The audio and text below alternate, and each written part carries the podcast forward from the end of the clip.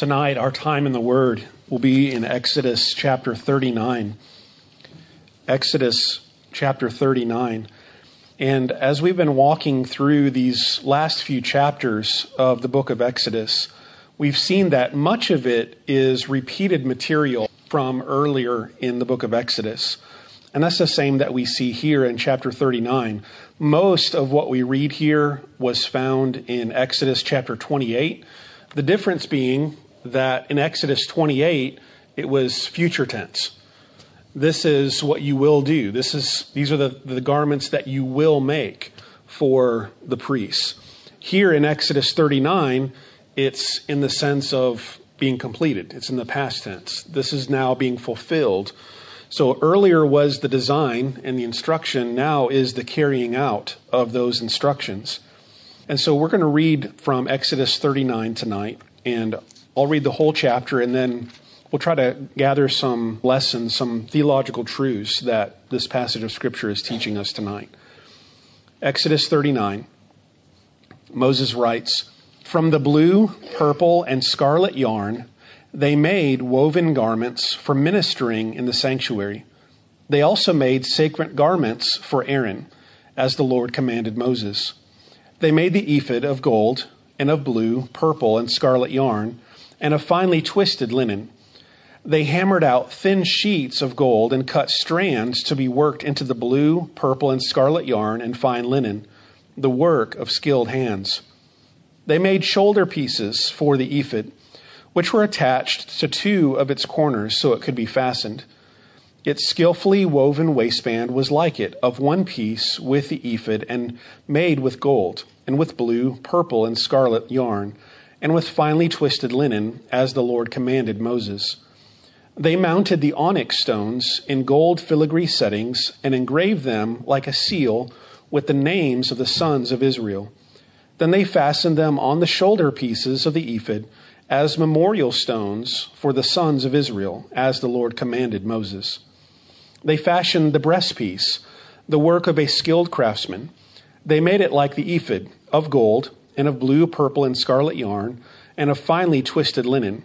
It was square, a span long and a span wide, and folded double. Then they mounted four rows of precious stones on it.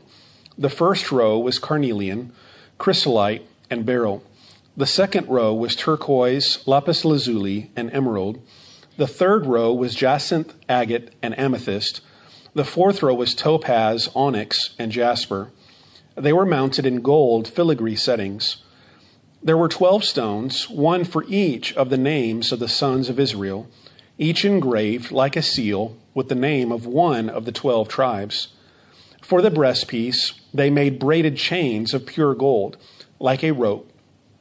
They made two gold filigree settings and two gold rings, and fastened the rings to two of the corners of the breastpiece.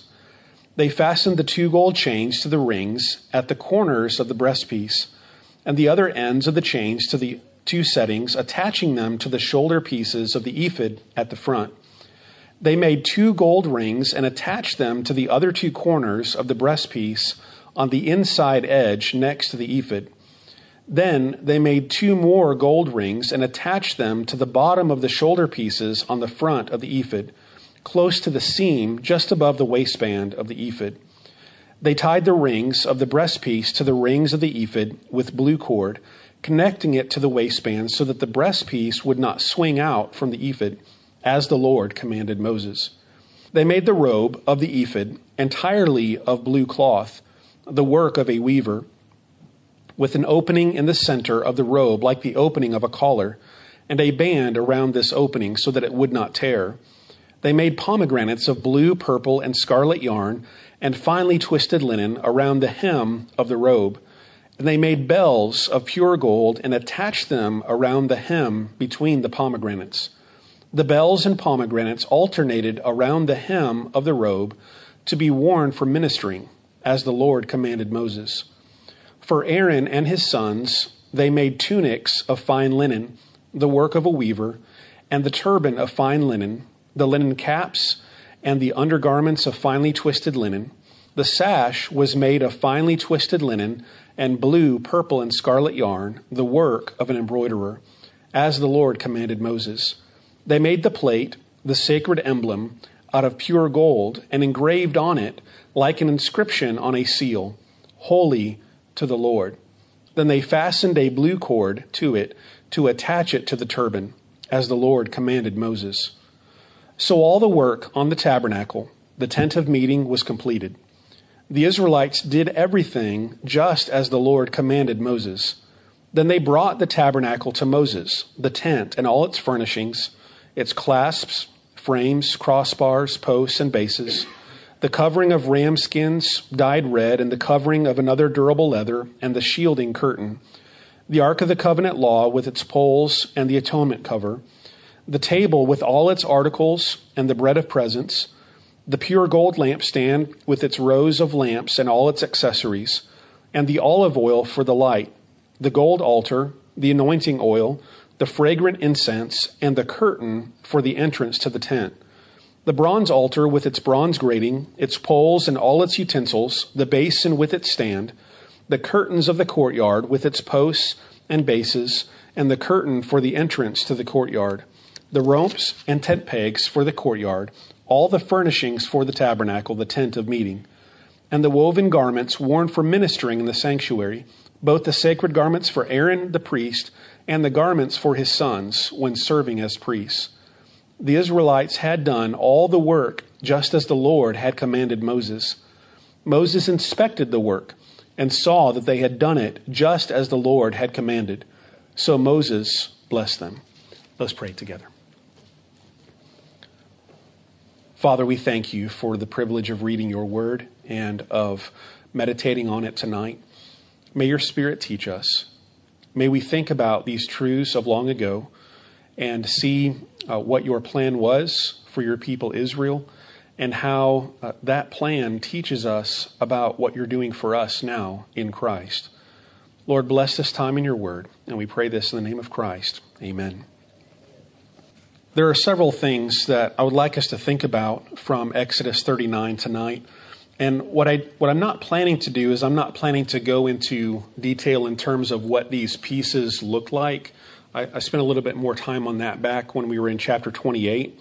What I'd like to do tonight is just kind of think through uh, what these pieces symbolize and really just kind of an overall picture of what the priesthood symbolized for the people of Israel and what it can teach us today.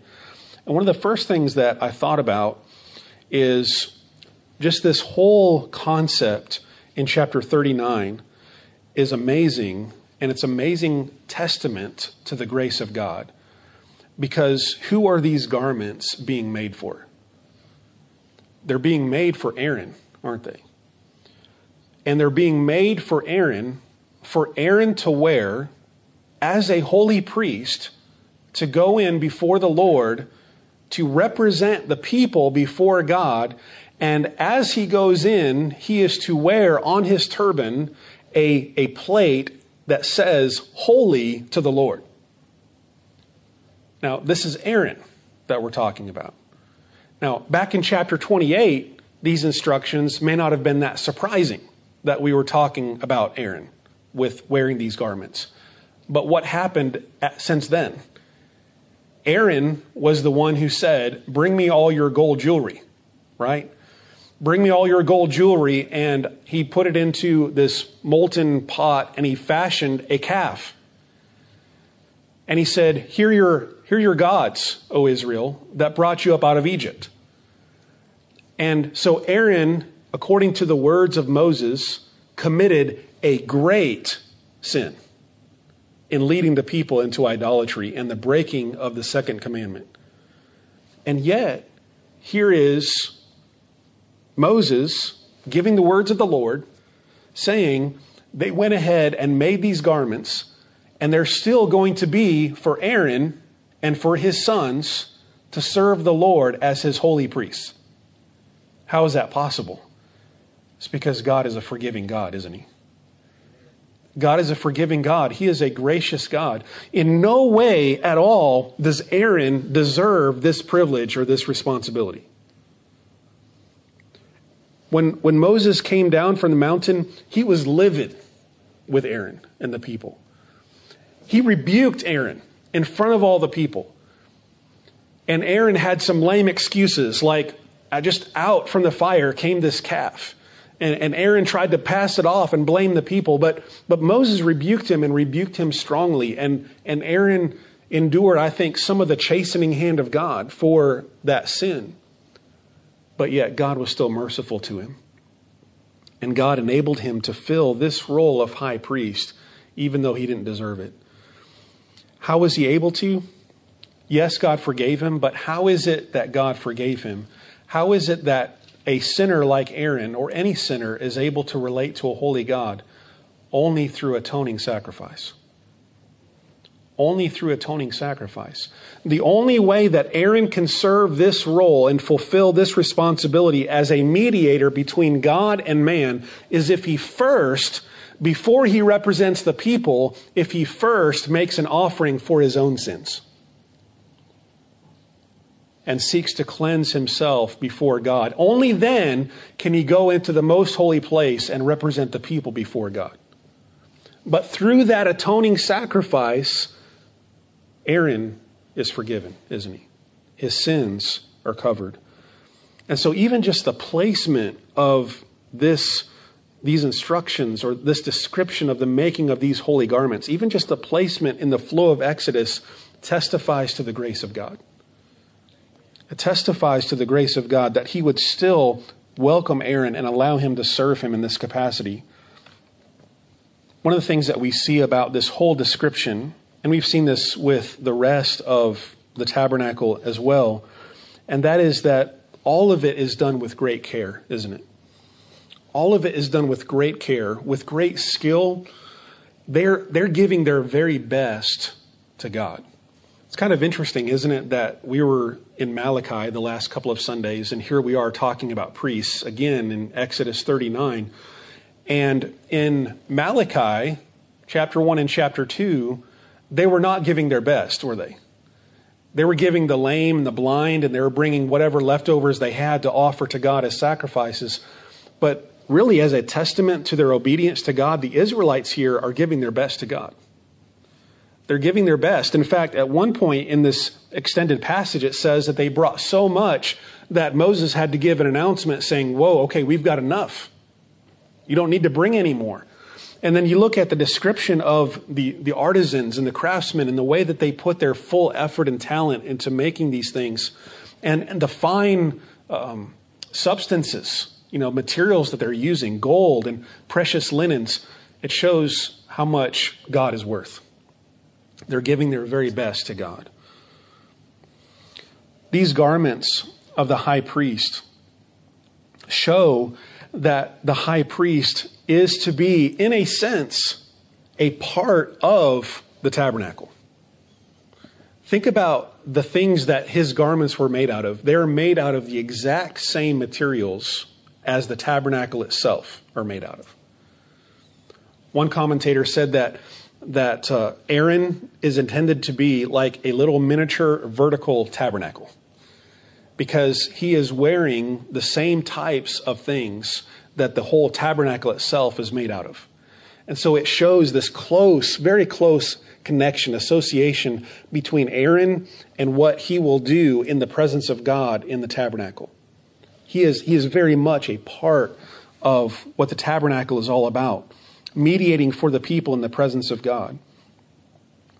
As we read about the, the different garments, such as the ephod and the breastpiece in particular, the ephod was kind of like an apron type garment that had a front and a back, and it had like a waistband and had two shoulder plates. And on the shoulder plates of the ephod were two stones, two onyx stones, and on each one was engraved six names of the sons of Israel. So six on this side and six on this side.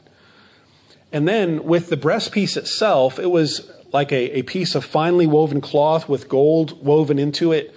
And on that breastpiece were 12 stones. And on each of those 12, there was an individual name of one of the tribes of Israel. And so all of that shows, symbolizes that Aaron, when he went into the presence of the Lord, that he was serving as a representative of all of the people of Israel. He was going before them, he was representing them.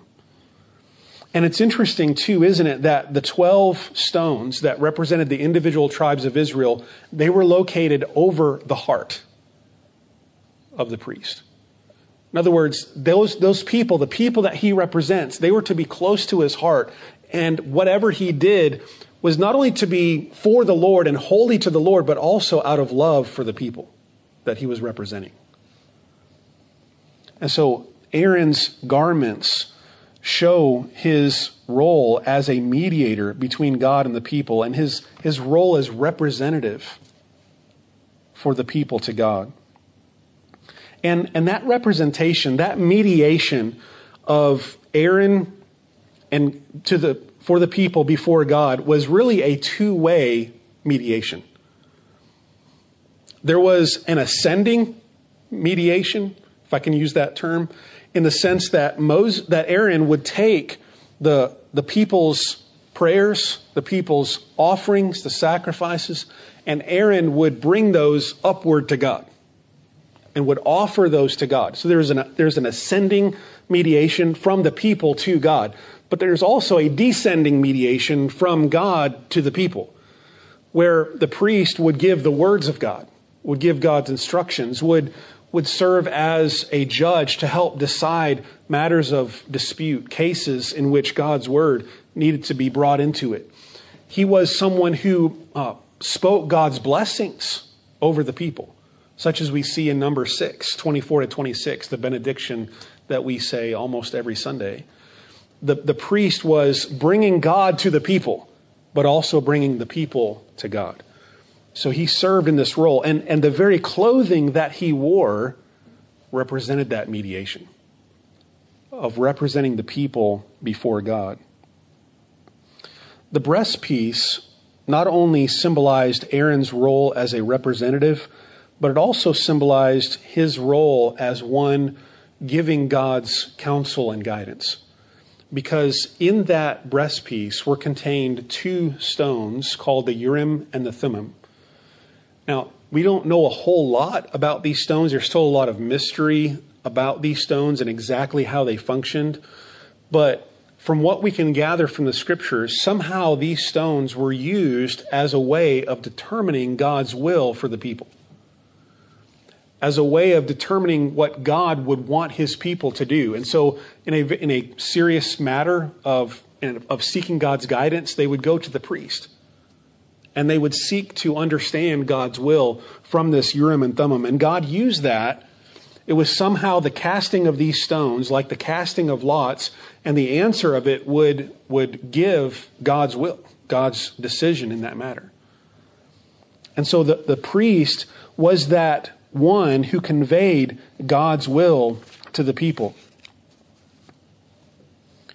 As we think about this robe, the ephod robe that's described beginning in verse 22. as we think about that robe and, and the pomegranates and the bells that were attached to the bottom of it. We see that ministering in the presence of the Lord is a very solemn responsibility, isn't it? Ministering in the presence of the Lord is a very solemn responsibility. This passage, in connection with other texts, especially like Leviticus 10, suggest that for someone to offer uh, before the Lord that which was false or that which God did not prescribe would lead to death. It's a very serious matter. And one way of understanding these pomegranates and bells is a way of reminding the priest that he was in the presence of the Lord. And there is some legend, it's hard to know for sure how how true this is because it's not contained in Scripture. But there's an, there's an old Jewish legend that uh, if the priest, uh, if those bells stopped ringing, then they would pull the priest out because he had committed some transgression against the Lord. Again, that's, that's kind of passed down from generation to generation. It's not really found in Scripture. But most, most scholars believe that these pomegranates and bells were somehow used to communicate or remind that this is a solemn responsibility in the, in the presence of a holy God. On the turban was this plaque or this sign that said, Holy to the Lord, meaning that the priest was specifically set apart, consecrated, designated for this special role. And that as he went before God, he was to cleanse himself, purify himself through sacrifice, but also through washing through this through the bronze laver of washing, purifying himself, and that when he went before the Lord, he was to be a holy representative before God for the people. The Lord is holy. And so those who serve in his presence are to be holy. The other aspects of the, the priestly garment, such as the, the turban and the sash, it just represents the fact that these were a special group of people consecrated for a special task, and that God designated them as such to serve Him. They were holy because God is holy. He set them apart unto Himself. The last thing that I want us to focus our attention on in this passage comes at the end, in verses 32 to verse 43. And at the end of this passage, we see kind of a summary in which it describes all of the, the aspects of the tabernacle being completed.